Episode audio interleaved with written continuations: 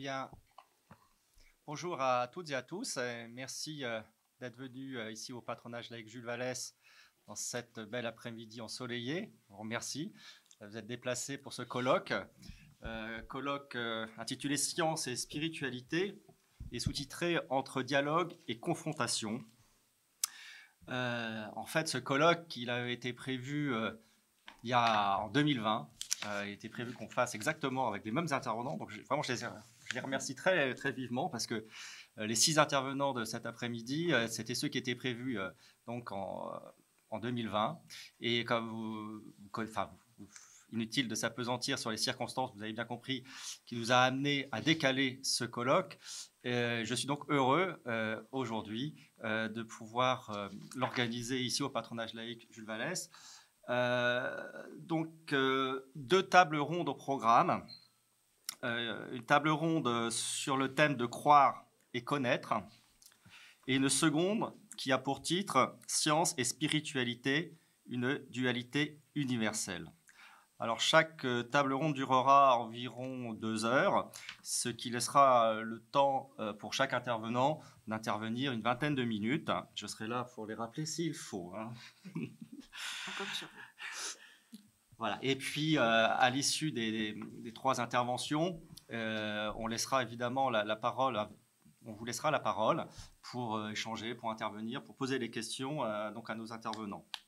je veux aussi préciser qu'entre les deux tables rondes, évidemment, il y aura une pause café qui sera bien salutaire puisqu'il fait chaud quand même aussi. Alors, en introduction, peut-être il est bon de savoir de quoi parle-t-on Qu'est-ce qu'une spiritualité? Alors, la notion de spiritualité comporte aujourd'hui euh, des acceptations différentes selon le contexte où il est utilisé. En Occident, conventionnellement, elle se rattache à la religion. La spiritualité tisse un lien entre les êtres humains et euh, des forces ou des êtres existants dans un monde méta, un monde méta au sens grec, c'est-à-dire un monde qui se situe au-delà du monde sensible et qui, d'une manière ou d'une autre, interagit avec notre monde sensible, visible. Du point de vue philosophique, point de vue qui prend pour base une approche reposant sur le principe de raison, la spiritualité se rapporte à l'opposition entre la matière et l'esprit. La notion demeure toutefois très évasive quant à sa définition, car pour le philosophe, le concept doit nécessairement être lié à l'expérience ou, pour reprendre les mots de Kant, faire référence à une expérience possible. À l'époque antique, pour les philosophes dits matérialistes, c'est-à-dire Démocrite, Épicure, la matière désigne la seule réalité du monde. Elle est composée d'atomes en mouvement dans le vide, et donc à l'opposé de la tradition philosophique helléniste, on trouve les idéalistes tels que Platon, où la matière n'a pas d'existence propre. Dans un dédoublement du monde, dans le topos toédon, seules les idées existent véritablement puisque le monde matériel, c'est-à-dire le monde sensible, n'en constitue qu'une image appauvrie, voire dégradée. Alors, Aristote propose une position intermédiaire, si l'on veut, en distinguant pas les idées de la matière. En effet, pour lui, l'idée reste toujours lovée dans une forme dont elle n'est séparable que par l'abstraction, c'est-à-dire par la pensée. Prend l'image évidemment du marbre qui devient une statue en empruntant la forme que lui impose l'artiste, le sculpteur. Alors, plus loin dans le temps, au XVIIe siècle, à partir de Galilée et Descartes, la matière devient un objet d'étude scientifique. Pour Descartes, elle est une substance, une réalité qui se suffit à elle-même et dont l'essence est l'étendue géométrique. Cela rappelle évidemment l'expérience de la boule de cire. Aussi, il n'y a ni intention, ni projet, ni âme dans l'étendue géométrique. La question du lien avec la matière et l'esprit se pose donc. Comment une âme peut-elle être liée à un corps? Descartes ne résout pas d'ailleurs ce problème lorsqu'il adopte sa philosophie dite dualiste. Tout ce qui existe, selon lui, se répartit en deux catégories, la matière et l'esprit. La matière est une substance dont l'attribut principal est l'étendue. L'esprit, lui, procède d'une autre substance dont l'attribut principal est la conscience. L'homme réunit ces deux substances, le corps et l'âme. Pour la science, ce qui fait matière est ce qui est observable et donc la réalité peut être établie de façon objective et certaine. L'esprit est quant à lui bien plus difficile à aborder pour la science. Philosophie et science donc peuvent se rejoindre dans la définition de l'esprit comme principe de la pensée et de l'action chez l'homme et chez l'homme seul par opposition au corps. Pour autant, les sciences cognitives considèrent aujourd'hui que des états mentaux, euh, que sont les croyances, les désirs ou encore les émotions, ne renvoient pas inévitablement à l'existence d'un esprit conçu comme une réalité indépendante et suffisante à elle-même.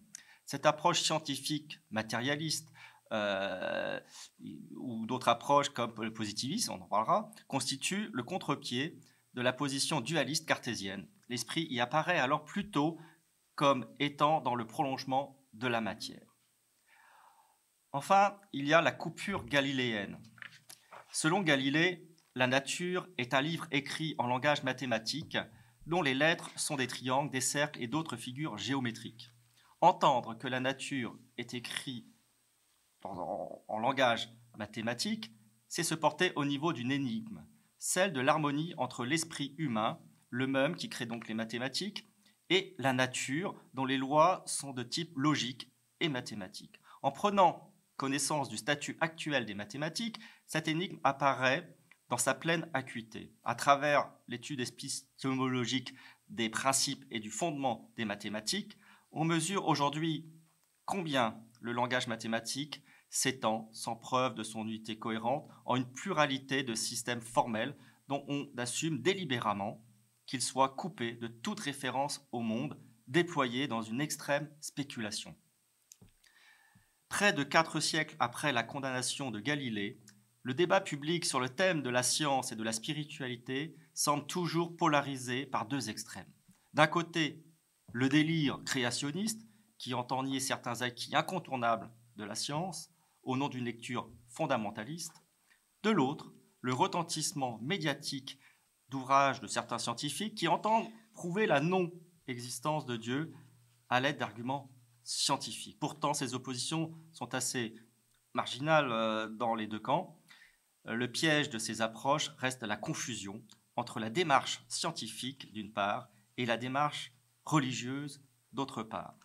Si l'on admet cette distinction, peut-on affirmer pour autant qu'il n'existe pas de dialogue possible entre science et religion, entre spiritualité et la science, et de manière plus large entre une vision scientifique et une conception spirituelle de l'homme et du monde Donc pour cette première table ronde, Axé sur le thème de croire et connaître, nous aborderons trois figures majeures de la pensée moderne. L'économiste euh, Max Weber, le philosophe euh, Auguste Comte et le physicien Albert Einstein. Trois personnages dont nous analyserons euh, comment leur pensée singulière, et notamment la démarche scientifique qui les anime, s'est articulée avec la spiritualité ou la religion. Et donc tour à tour interviendront donc euh, Annie Petit, euh, ensuite Laurent Fleury et donc pour conclure la table ronde Lydia Jäger que je, que je vais présenter aussi donc tour à tour. Donc chacune des interventions une vingtaine de minutes. Donc Annie Petit, vous êtes professeur émérite de philosophie à l'université Paul Valéry de Montpellier. Euh, votre thèse de doctorat porte sur la philosophie des sciences et politiques scientifiques chez Auguste Comte et ses premiers disciples. Vos domaines de recherche sont notamment l'histoire des idées du XIXe siècle, l'histoire et la philosophie des sciences et l'histoire des mouvements sociaux, politiques et religieux. Et vous avez particulièrement étudié Auguste Comte. Aussi, votre intervention portera sur science et religion dans la philosophie d'Auguste Comte. Et donc, je vous cède la parole. Merci beaucoup. Il est ouvert? Oui. Alors, euh, je vais donc euh, passer au 19e siècle avec Auguste Comte. Bon, pour vous le situer, il a surtout produit euh, son œuvre dans la première moitié du 19e siècle. Il est mort en 57. Et son œuvre, c'est une philosophie qui s'appelle le positivisme. Alors, c'est d'abord une philosophie positive et puis qu'il a élargi en positivisme. Et c'est le côté positiviste qui nous intéresse puisqu'il se tourne à ce moment-là vers la religion. Alors, qu'est-ce que c'est que le positivisme? Ce mouvement que Kant a fondé, il veut fonder toute connaissance sur les sciences qu'il appelle les connaissances positives. Alors positive est un nom banal, par contre positiviste c'est autre chose. Les sciences sont positives pour Auguste Comte en gros depuis le 19e siècle, depuis pardon, le 17e siècle en gros depuis Galilée et Descartes, comme nous l'expliquait monsieur tout à l'heure, et euh, d'après lui, euh, toutes les connaissances passent par euh, trois stades. Et vous avez dû entendre parler de ce que Kant appelle sa loi des trois états, c'est-à-dire toutes les connaissances sont d'abord théologiques, puis elles sont métaphysiques. Alors les connaissances métaphysiques, c'est un peu comme la théologie, mais c'est plus abstrait. Et puis, quand on passe aux connaissances positives, c'est autre chose. On renonce à s'interroger sur les causes et on se contente de s'interroger sur le comment et on ne se pose plus la question du pourquoi, question qui nous est euh, assez inaccessible. Et euh, étant donné que toutes les connaissances d'après Comte, d'après ce qu'il a vu de l'histoire, euh, se fondent sur, passent par ces trois états et sont destinées à devenir positives, eh bien lui, il voudrait trouver une science positive de la société parce que Comte est né en 98, donc euh, euh, il a connu une époque où la société a changé de constitution tous les quatre matins. Euh, on, change, on passe un roi, puis on restaure, et puis un autre roi, puis un empire, etc. Bon, et donc tout le monde à cette époque a envie d'une société stable et pacifique. Euh, parce que depuis la Révolution française, euh, il y a sans arrêt, l'époque est héritière de temps très troublés et les régimes se succèdent et sont accompagnés de violences.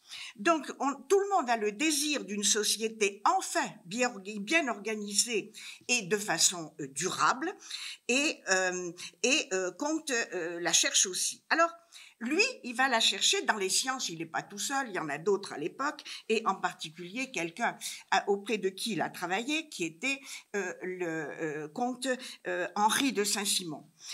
mais je laisse ça, c'est pas le, le, problème.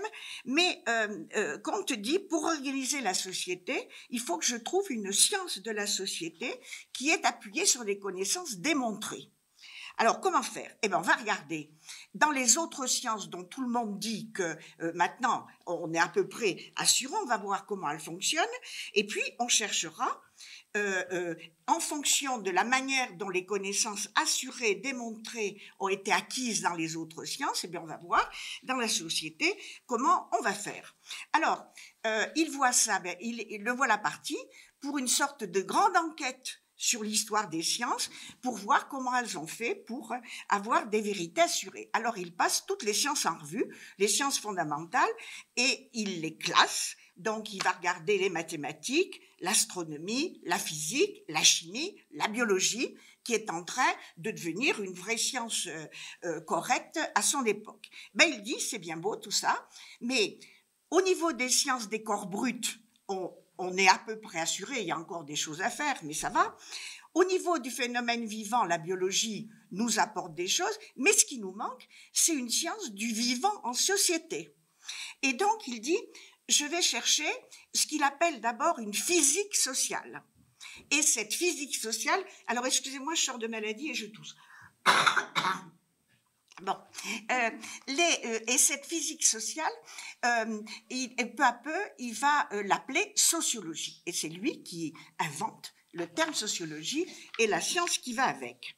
Donc, il s'agit de rendre la politique scientifique, euh, euh, avoir cette science de la société, cette physique sociale qu'il appelle sociologie. Alors, il écrit pour ça énorme, un énorme traité, ça fait six tomes, ça l'occupe une bonne douzaine d'années, et euh, c'est le cours de philosophie positive. Et après cette biologie, eh bien, il pose les fondements de ce qu'il appelle la sociologie. Et, et, il dit, on ne pouvait pas avoir une science de la société correcte tant qu'on n'était pas, tant qu'on n'avait pas acquise une science des choses les plus simples. Voyez? Donc, étant donné que la, vie en société, c'est la science du vivant dans la situation la plus complexe, eh il fallait d'abord avoir acquis tout ça pour arriver à euh, euh, envisager même une science euh, correcte de la société. Alors, une fois qu'il a fait ce cours, qu'il l'a occupé, je vous dis, entre 12 et 14 ans, euh, il le, le, dernier tome est publié en 42, mais peu importe les dates, eh ben, il dit maintenant, je vais pouvoir la fonder, ma sociologie. Et le voilà parti pour un autre grand traité qui s'appelle Système de politique positive, Bon, c'est quatre tomes, alors c'est un peu moins, mais enfin quand même c'est des gros tomes. Euh, quatre tomes, il met euh, quatre ans euh, pour le faire, et ce système de politique positive est intéressant parce que il a un sous-titre. C'est système de politique ou traité de sociologie instituant la religion de l'humanité. Donc là, on est dans notre sujet. Alors, le positivisme conscient, quand on le lit un peu vite, et euh, semble soutenir une religion, en, une, excusez-moi, une opposition entre science et religion. Mais vous allez voir qu'il n'en est rien du tout. D'une certaine manière, Comte dit qu'il faut rompre avec l'état théologique dont la métaphysique n'est qu'une variante plus abstraite. Mais euh, euh, ce, ce qu'il pense, c'est que la religiosité, il n'est pas question de l'effacer.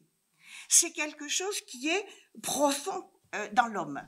Euh, euh, pour lui, la, théologie, euh, c'est un état dépassé. L'approche théologique des choses, c'est un état dépassé, tout autant que l'approche métaphysique. Mais l'approche positive, il doit y avoir une approche positive de la religion parce que il veut, en même temps que la sociologie, il va fonder une nouvelle religion. Alors c'est une religion un peu bizarre pour nous, puisque euh, il, nous, explique que cette religion, eh bien, c'est justement de bien comprendre les lois euh, du vivant société, les lois du social, et de l'appliquer. Et euh, pour lui, les religions étaient absolument nécessaires puisque c'était la première. On ne pouvait pas essayer de connaître le monde autrement que de cette façon théologico-religieuse. Voyez? Donc, euh, c'était nécessaire, elles ont même été absolument indispensables. L'homme n'avait que ces moyens-là pour essayer de comprendre le monde dans lequel il vivait. Et donc, il insiste beaucoup dans, ses livres sur ce qu'il appelle le relativisme. Hein. il n'y a euh, euh, il n'y a pas d'absolu, il n'y a que du relatif. Bon. Et donc, relativement, les, religions ont, fait leur boulot, enfin, ont fait non seulement leur boulot, mais étaient absolument indispensables. Euh, euh, et euh, chaque, oh, alors, il y a une autre formule de Kant, il dit malgré tout, on est de son siècle. Et donc, à l'époque où on, on, était, au fur et à mesure, eh bien, on devait passer par ces approches de religion. Et il admire beaucoup Condorcet mais il dit Condorcet, il, a eu, euh, il n'a pas compris la nécessité relative. Condorcet a beaucoup critiqué euh, la religion en disant que c'était l'obscur, vous voyez, les lumières contre. Et il disait, ben, il n'a pas compris la nécessité qu'il y avait eu de euh, passer par ces religions. Alors, et les, religions ont permis au monde, de, aux hommes de s'organiser. Et en fait, les religions ont eu une fonction de socialisation. Et parmi ces religions qui ont eu une fonction de socialisation, pour Auguste Comte, le christianisme a été, sans aucun doute, euh, une religion qui a euh, permis euh, aux hommes de l'Occident de se socialiser et de s'organiser. Alors, Auguste Comte va euh, dire, eh bien, il y a eu une nécessité dans les religions, il y a eu une nécessité de passer par plusieurs formes de religion. Alors là aussi, on trouve des, états intermédiaires. Il y a eu le, fétichisme, et avec plusieurs euh, manières, l'animisme, etc. Mais on ne pouvait pas faire autrement au départ. Puis après, il y a eu les grands monothéismes Hein. et dans l'histoire moderne, eh bien, il y a eu le christianisme avec ses variantes, en particulier catholique et protestante. Alors, euh, euh, Comte est, foncièrement euh, catholique, il trouve que le protestantisme est un, est un christianisme triste, qui n'a rien compris à ce qu'était réellement la religiosité, puisque la religiosité, pour lui, c'est ce qui rallie les hommes. Et le protestantisme, c'est un christianisme un peu intellectuel et, euh, euh, qui, ne marchait pas sur le vrai ressort religieux euh, de, de l'homme. Alors, et ce qu'il aime dans le christianisme, il trouve que le christianisme, alors il y a une grande époque pour Auguste Comte au XIXe siècle, et c'est l'époque où on se met à revenir au Moyen Âge en disant que le Moyen Âge euh, était une époque, alors que le Moyen Âge était horrible pour l'époque des Lumières. Mais au XIXe siècle, tout le monde redevient moyen-âgisant. Hein. Euh, Hugo, Notre-Dame de Paris, et j'en passe et des meilleurs. Bon, eh bien, euh, il suit le mouvement de ce côté-là. Il y a un retour au Moyen Âge, une revalorisation du Moyen Âge. Et pour Auguste Comte, le Moyen Âge a eu une idée géniale, c'est que toute société marche sur l'équilibre de ce qu'il appelle le pouvoir temporel et le pouvoir spirituel. Et pour lui, l'époque où l'équilibre a été le mieux réalisé, c'est l'époque où il y avait Charlemagne côté féodalité et de l'autre côté Grégoire le Grand. Vous voyez? Donc ça, on avait un équilibre. Alors maintenant, depuis, eh ben depuis, on est déséquilibré. Et il faut, il faut passer, il faut trouver un autre système d'équilibre. Et le nouveau système d'équilibre, ça va être quoi? Ben, Il faut se arrêter puisque l'Église catholique, ça marche moins bien qu'au temps de Charlemagne, c'est le moins qu'on puisse dire. Bon, et, euh, et euh, la féodalité, ça aussi, c'est fini après la Révolution. Donc, où allons-nous chercher un nouvel équilibre social, un nouveau équilibre du pouvoir spirituel et du pouvoir temporel Pour compte, c'est très simple, euh, le nouveau système, celui qu'il veut mettre en place, c'est le système où le pouvoir temporel va être incarné par l'industrie, l'industrie naissante au, au 19e, entendez toutes les, forces de production et tout ce qui va ailleurs, et le pouvoir spirituel, eh bien, c'est du côté de la science qu'on va le chercher. Donc, le nouveau système qui va maintenant, euh, qu'il faut mettre en place et pour réorganiser scientifiquement la société, c'est l'équilibre de l'industrie au temporel et de la science au spirituel. D'accord? Alors, euh, donc, euh, Comte dit bien qu'il s'agit absolument pas de revenir aux anciens équilibres. Ça serait être rétrograde. Mais la position de Comte, c'est qu'il faut procéder par ordre et progrès. L'ordre, l'équilibre, le progrès, eh ben, c'est plus les mêmes, euh, les plus les mêmes tenants des pouvoirs. Alors, c'est à partir de là que Comte déploie le positivisme en religion. Et, euh, et, et, ce, euh, ce, il va le faire alors d'abord par la, euh, par la logique de son système que je viens de vous expliquer rapidement, mais d'autre part, il y a des circonstances qui le poussent à ça. Alors les circonstances, c'est que Comte était un polytechnicien, et puis euh, à Polytechnique, il avait un caractère de cochon, et à Polytechnique, il n'a pas réussi à faire carrière, et il disait plein de mal de ses collègues qui n'avaient aucunement envie de le recruter comme collègue, ce qu'on peut parfaitement comprendre. Et donc, il passait son temps à dire aux savants, eh bien, soyez tous faites tous de la philosophie positive, ce que les savants de son époque, euh, euh, c'était pas leur problème. Et donc, il est déçu par les savants vers lesquels il s'est tourné d'abord. Alors, il se dit, euh, vraiment, les intellos, il n'y a rien à en tirer.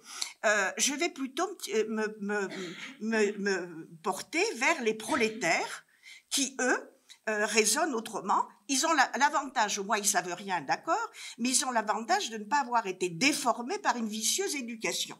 D'accord? Donc, premièrement, il y a la déception de, des savants auxquels il avait fait confiance. Deuxièmement, il tombe amoureux. Alors, il tombe amoureux d'une jeune femme qui avait 30 ans, physique très romantique, etc. Et euh, il vit avec elle ce qu'il appelle très joliment une année sans pareil. Parce qu'il la rencontre en 45, elle meurt en 46 de phtisie. Alors, tout ça, c'est très triste, mais il est terriblement amoureux et il va sublimer son amour. Et il va dire, euh, Clotilde, puisqu'elle s'appelle Clotilde, Clotilde de Deveau, m'a euh, fait comprendre à moi, intellectuel desséché, que j'étais, comme tous les polytechniciens de l'époque, elle m'a fait comprendre l'importance de l'affectivité. Et euh, euh, euh, donc il sublime ça, il systématise ça dans sa philosophie en disant mais on n'est pas qu'un intellect, on est aussi affectif, on est sentiment. L'homme est fait de sentiments, de pensées, de passions, autant que d'idées. Alors voilà pour cet amour et l'importance que ça a. Et un autre événement est important, c'est qu'il y a la révolution de 48 avec euh, la, révolution ouvrière et tout. Alors donc il va se tourner de plus en plus vers les prolétaires. Tout ça fait qu'il pense, dit, ben moi mon boulot, c'est de développer le spirituel. Le spirituel, mais un spirituel qui est à la fois intellectuel et spirituel, spiritualité. voyez? Donc son travail, ça va être ça, et il le dit dans un texte qui est entre les deux grands traités dont je vous ai parlé tout à l'heure, qui s'appelle Discours sur l'ensemble du positivisme, qui est publié dans la ferveur de la Révolution de 48, et ce texte se termine sur un chapitre qui s'appelle Culte de l'humanité. Attention, ça s'appelle culte à ce moment-là. Et quand ce discours va être repris, par contre, pour faire le discours préliminaire, excusez-moi, du grand système de politique positive qu'il écrit après. Donc, c'est un texte de 48 qu'il republie en 51 comme discours préliminaire du système de politique positive instituant la religion de l'humanité.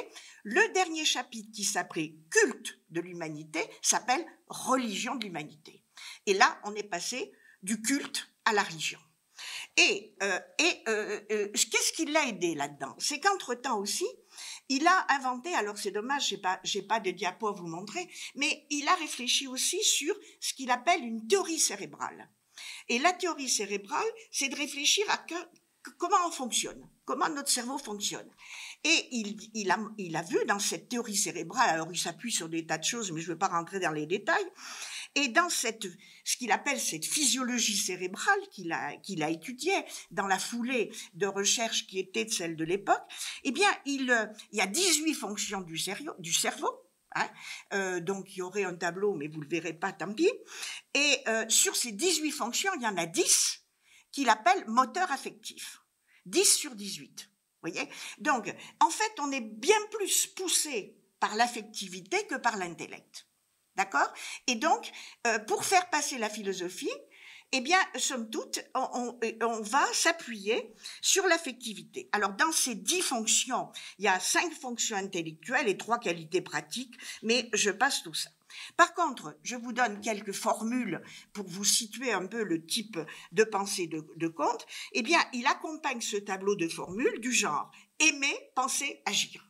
Alors, sa grande formule du cours de philosophie positive, c'était ordre et progrès. Et puis, dans le traité euh, suivant, il va faire d'autres formules, des formules devises, et ça va être aimer, penser, agir. Agir par affection et penser pour agir. Voilà des formules de Comte. Et euh, il va faire une autre euh, formule qui s'appelle vivre pour autrui. Le terme altruisme est un terme que Comte a inventé. Bon, euh, voilà. Et donc, pour lui, la société marchera bien lorsqu'on saura dépasser l'égoïsme vers l'altruisme. Donc c'est ça. donc la sociologie qu'il veut monter, eh bien c'est euh, euh, une sociologie qui permettra à tout le monde de comprendre qu'il faut dépasser son égoïsme pour l'altruisme, et à ce moment-là, la, société marchera bien. On arrêtera de, de faire la lutte des classes et autres petites choses de ce genre. Donc, et en même temps, Comte, toujours dans son système de politique positive de deuxième grand traité, rajoute une science à la classification que je vous ai lue tout à l'heure, et il ajoute une septième science après la sociologie. Il dit il y a une, autre science qui s'appelle la morale. D'accord? Et la morale, c'est la, science justement de cela. Alors il dit aussi que la société marchera bien lorsqu'on aura compris que l'important, c'est pas les droits, mais c'est les devoirs. Hein? Donc, euh, c'est métaphysique que de dire les droits de l'homme même. Non, l'important, c'est que euh, euh, une société ne marche, nul n'a le droit que de faire son devoir. Hein. voilà ce genre de, de, de, discussion. Et alors, dans le discours de 48, j'avais une diapo qui présentait la, la, euh, la page titre, mais je, je, vous la décris, et elle a euh, justement ces devises inscrites sur la page titre, réorganiser, écoutez bien, sans Dieu ni roi. Je vais commenter. Et l'autre, ce que je viens de vous dire, nul n'a droit qu'à faire son devoir. Alors, quelques mots maintenant sur le réorganiser sans mot du roi, ni, roi, euh, sauf, attendez, euh, oui aussi, la, la devise hors des progrès devenue tripartite, et ça devient l'amour pour principe, l'ordre pour base et le progrès pour but. Donc on a rajouté l'amour, l'affectif. Alors maintenant, euh, qu'est-ce que pour lui que la religion? La religion, il le définit d'une manière pas du tout étymologique, mais ça on s'en moque.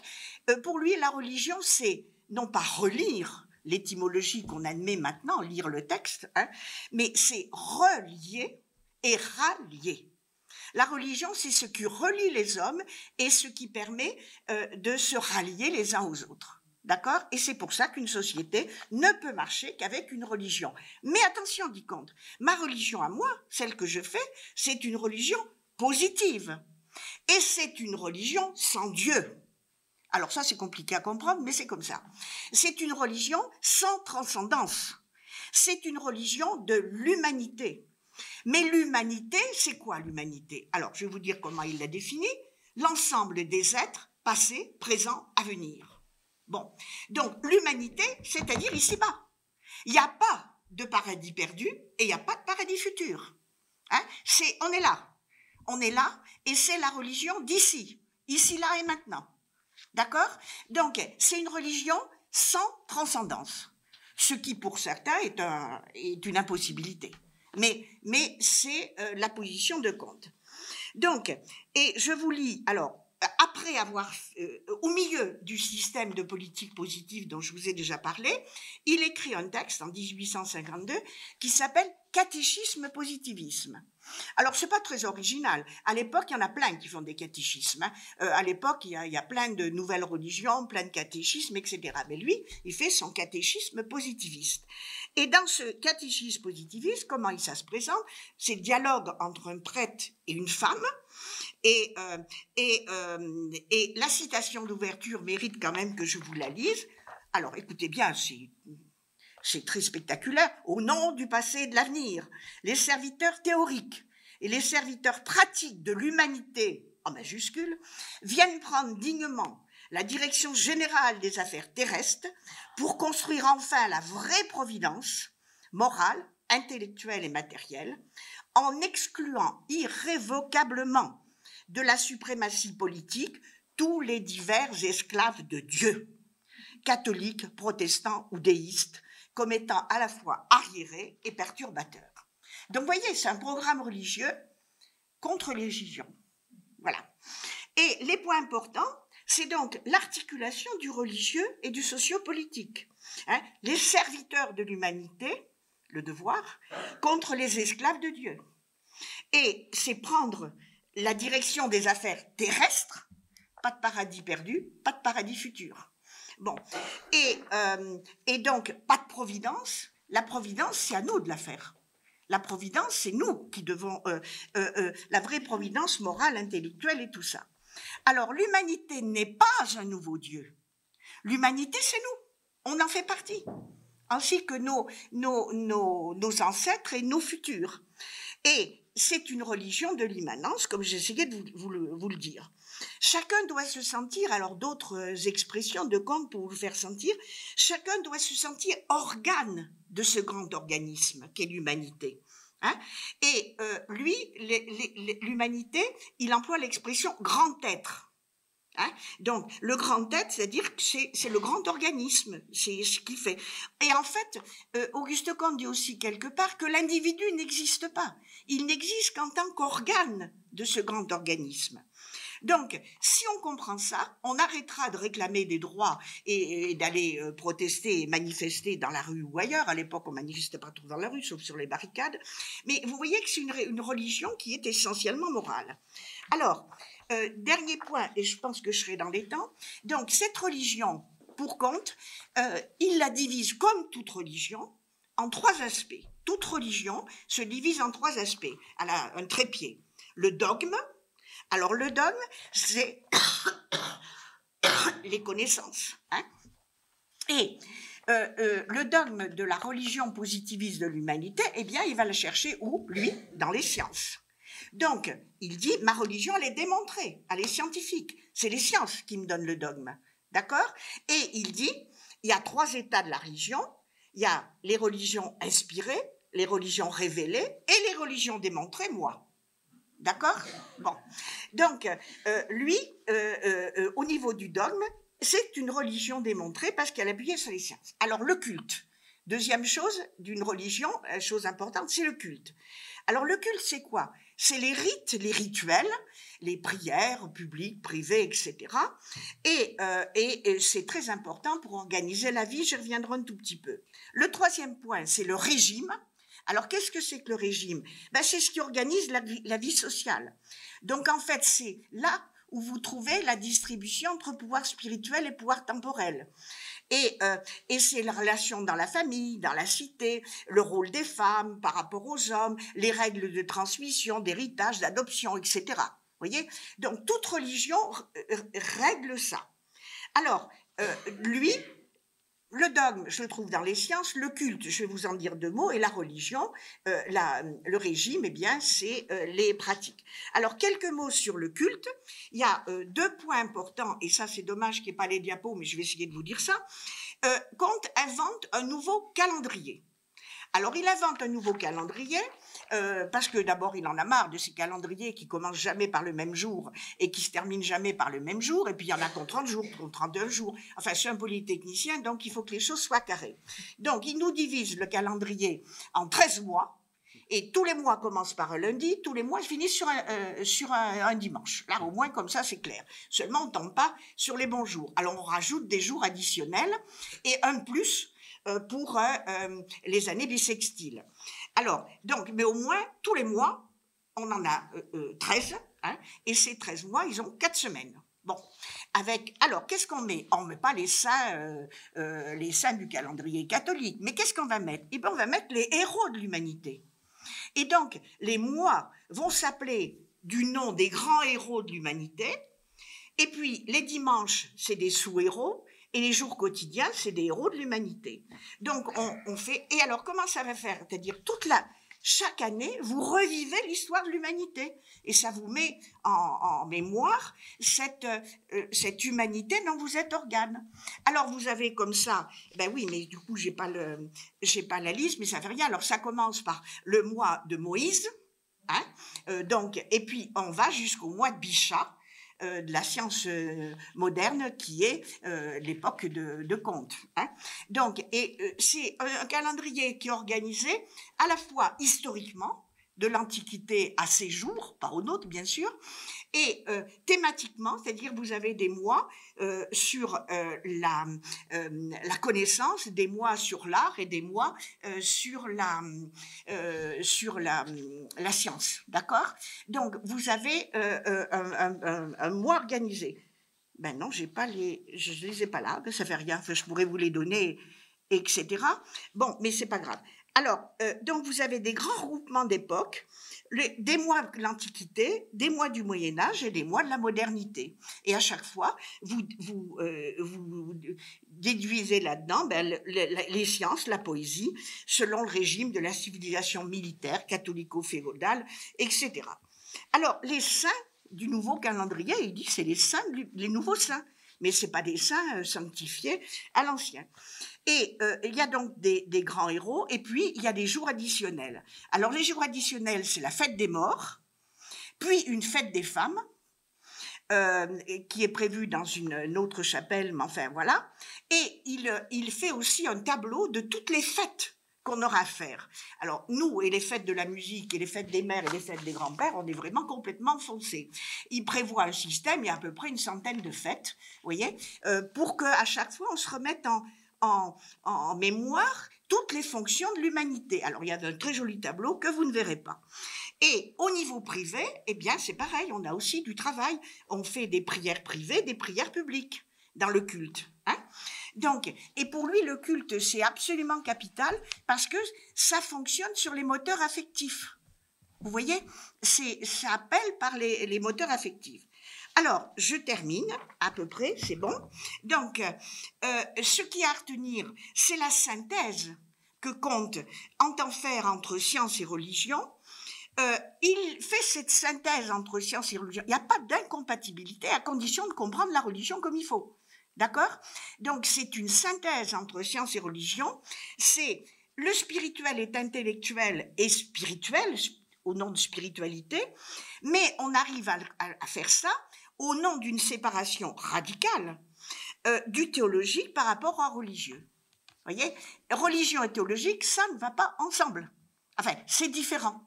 D'accord? Donc, il garde le religieux et la religiosité qui est euh, une arme euh, sociale tout à fait capitale. Alors, on a reproché à Comte un retour autologique.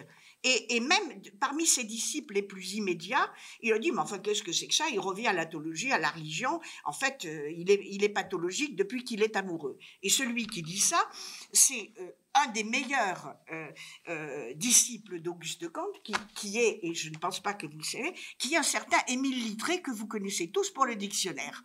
Et Émile Littré a été le disciple d'Auguste Comte, au point que au XIXe siècle, on pensait que Littré était le fondateur du positivisme plutôt que Comte. Mais ça, je passe. Mais Littré, lui, a effacé ce que Comte appelait sa deuxième carrière. Il a dit là, ça va plus du tout, il est plus philosophe. Donc Littré a retenu la philosophie des sciences, puis il dit là, euh, il, est, il est plus positif, vraiment son amour lui monte à la tête, ça va plus. Hein. Donc il y a une double réception du positivisme. Et le deuxième point que je voudrais, et c'est vraiment ma conclusion premier juré, le dernier point, c'est que vous voyez que les bêtises qu'on peut dire et qu'on peut lire sur le net en particulier, lorsque euh, les gens font l'équivalence entre positivisme et scientisme. Euh, le positivisme n'a rien de scientisme, bien que tout le monde euh, euh, persiste à le dire, à le répéter et à l'écrire. Quand vous voyez Internet, moi je pique des rages, mais comme vous voyez, je suis souvent passionnée. Voilà. Merci.